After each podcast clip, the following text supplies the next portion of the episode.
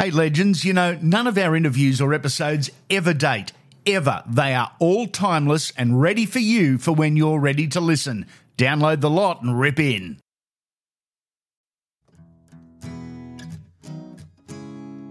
The great ones, they're different. They really are. Not better, just different. Sure, there's a physical power, a mental strength, a complex but resolute constitution, too.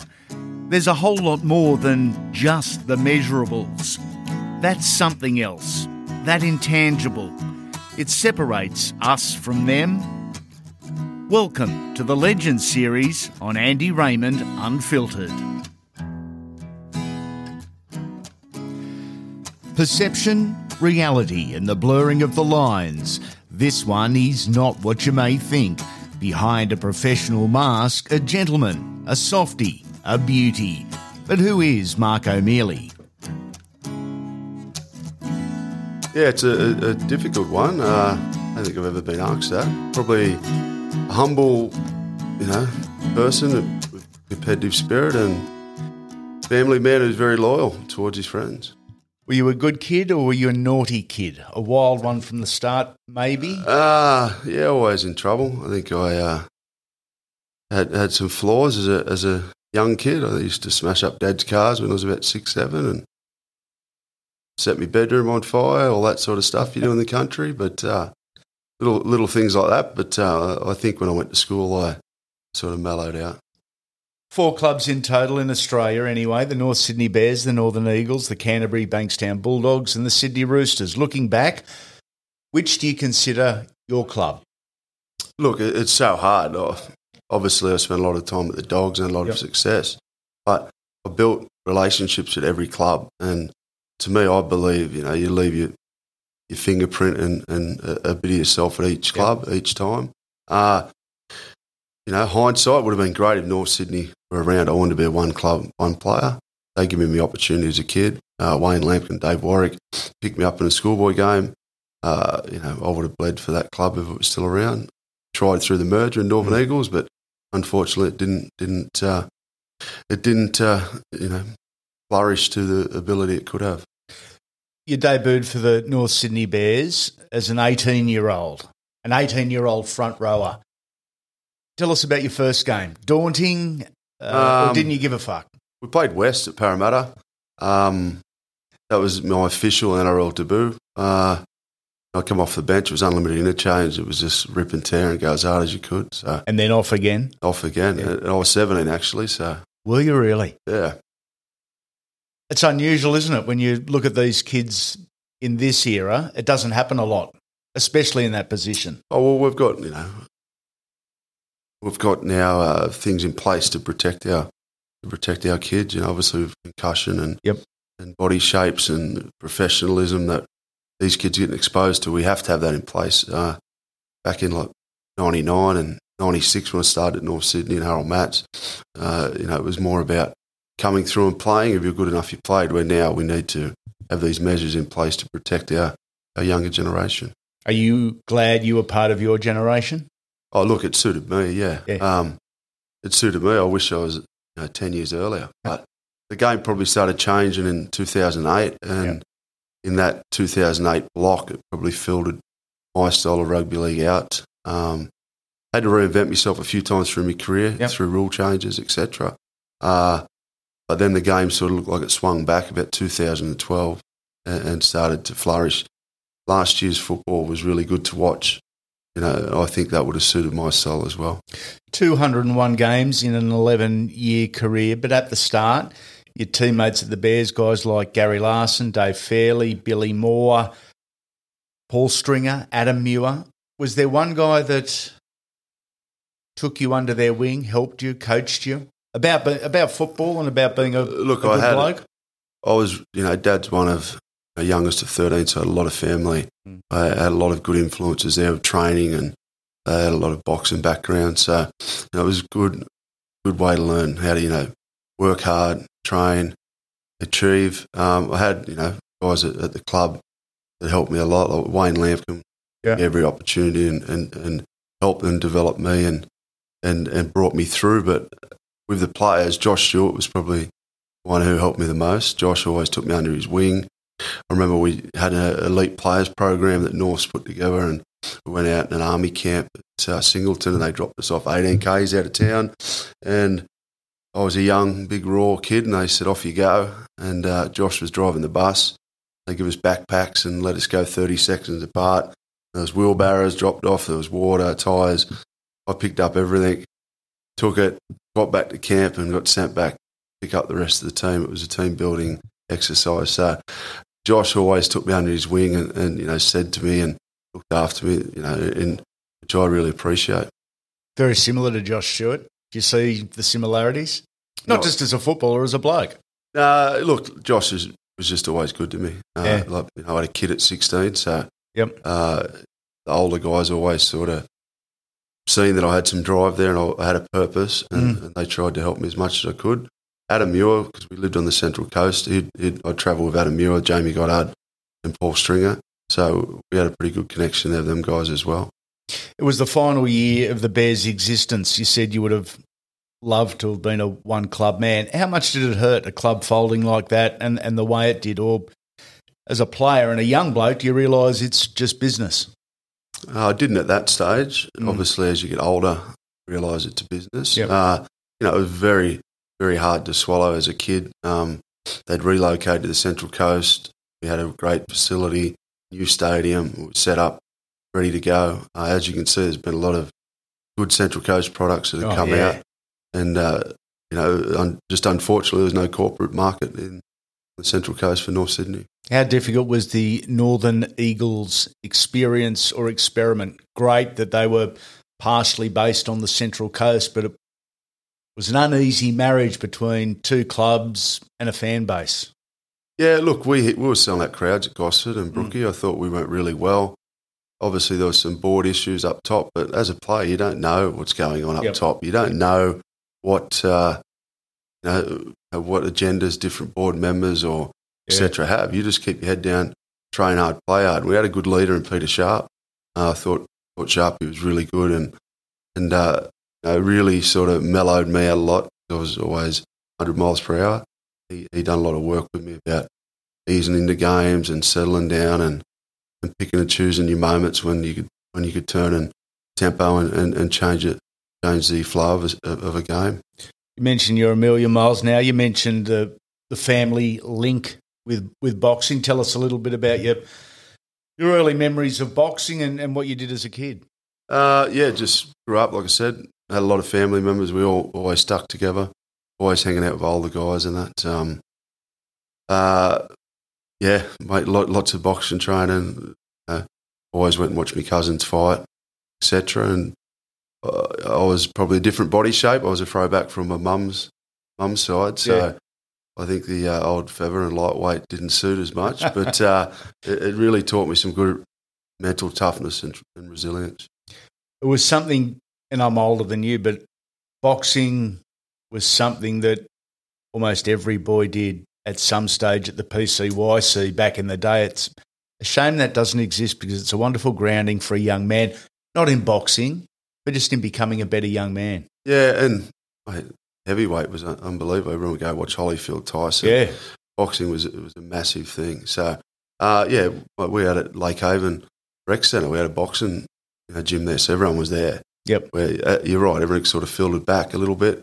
Um, it did. It made you, it grounded you, kept you more humble. Why Canterbury in 02? Uh, why Canterbury? Business decision? Uh, Northern Eagles went insolvent at that stage, and and uh, obviously I've become a free agent. Um, and uh, I nearly went to the Roosters in 2000, and I put a block uh, on me going there when, when they merged. Yep. Uh, went to Canterbury. I didn't know I'd signed at Canterbury until I walked out to my car.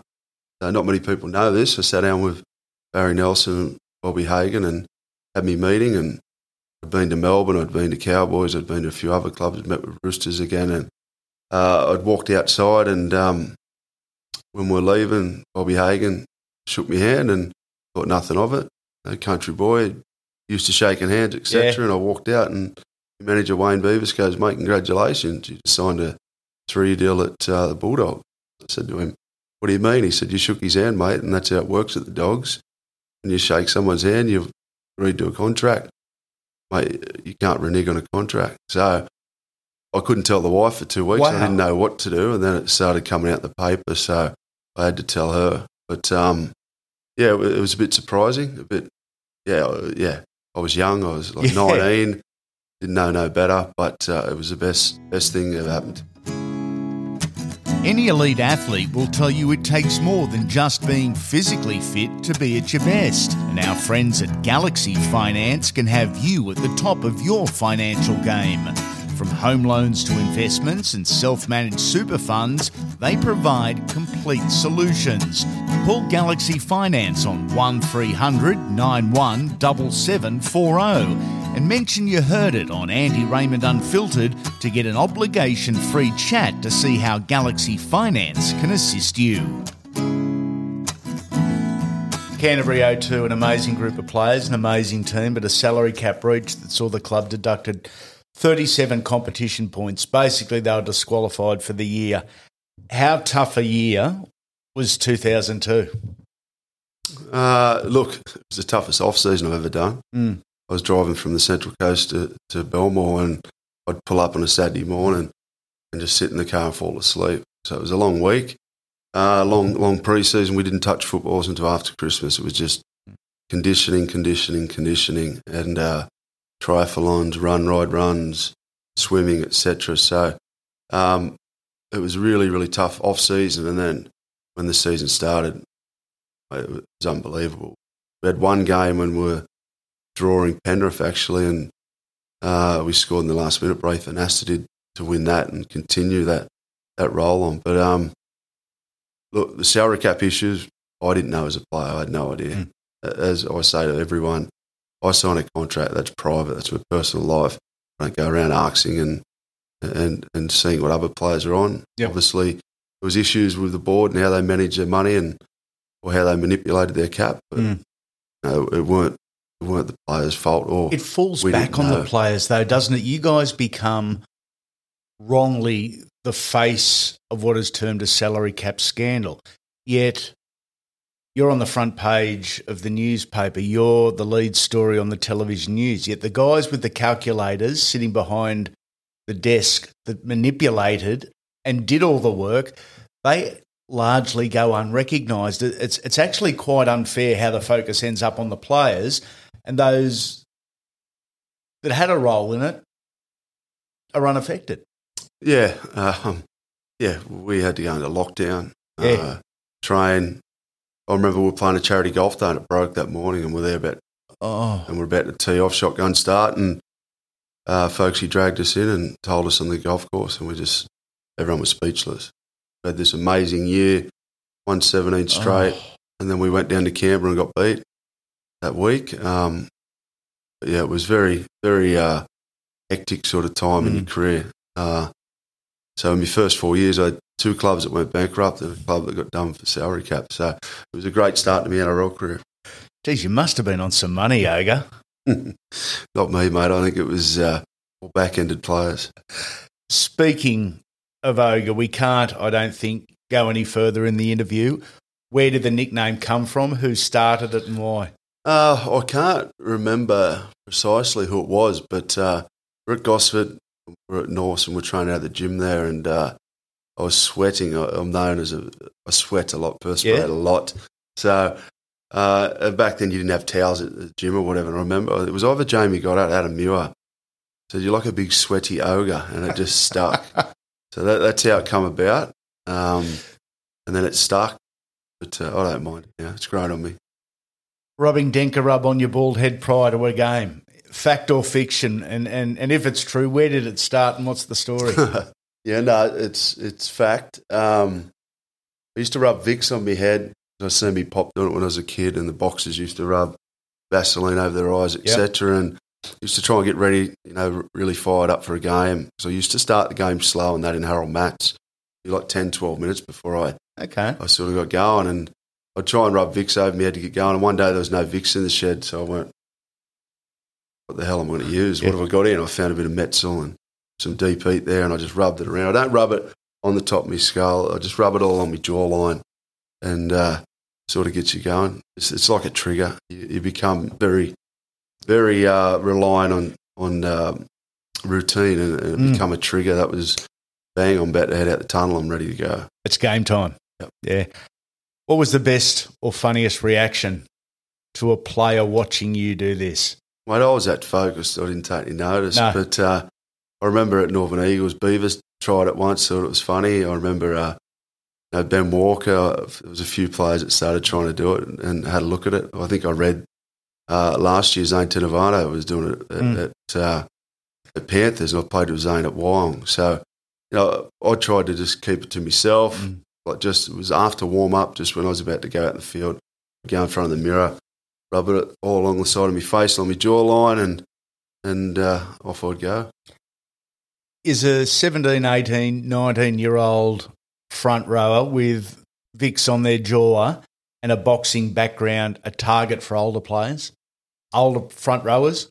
Uh, I don't know. I think I think I was more out there trying to take it to everyone. Yeah. So, um, you know, my role was to in, you know, set a platform and and bust open their middle and, Mm. and get my boys to follow me. So for me, I, I didn't want to sit back and wait in the game. I wanted to to start the game and take the game to the opposition, and so they could sit with you. Like in scrums, players would try and talk to you. I just stare at them. Mm. I'm not talking to you. I'm talking to my own teammates, but not you. Uh, I, I brought in rules at the Dogs. We're not talk to uh, opponents in the tunnel. Yep. Why, why are we going to sit there and talk to the opponent? You're about to go into battle with them. Ignore them. I wouldn't talk to players a week coming in. I just would not talk to any of my mates. They'd be ringing me, knew me what I was like, and I wouldn't talk to them because I was had a job to do. Yeah. The job was to get out there and lead. Did you the week prior to a game circle names in the big league program that But I used to just look and I'd see who was who was going well, or I'd see someone doing something on the field and Yeah. go, if that happens to me, I'll sort him straight out. Or you know, this is his weakness. I'm going to go straight at him.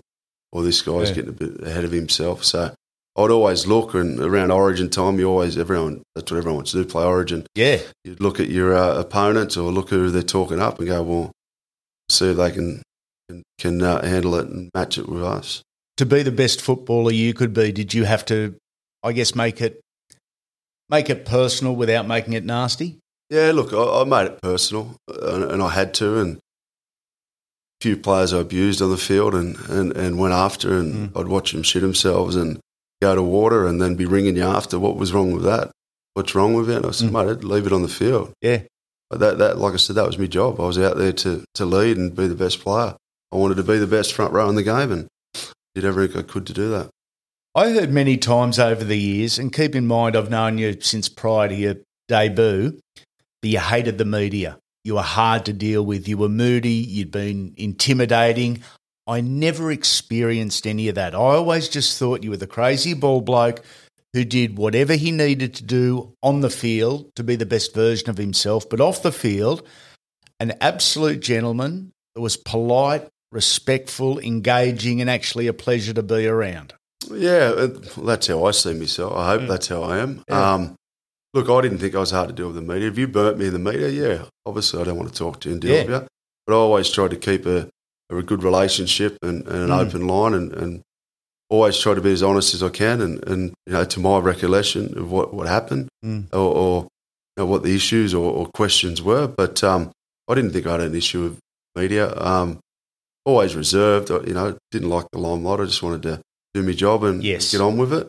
But uh, that might be that uh, arrogant sort of side, if you could probably put it to that way, where you Mm. sort of wanted to stay reserved and just keep grounded. I didn't like the media building players up or my teammates up and then watch me players get a big head and then Yeah. uh, you know their form would drop. So you know I'd, I'd try and keep grounded because I didn't want to do that.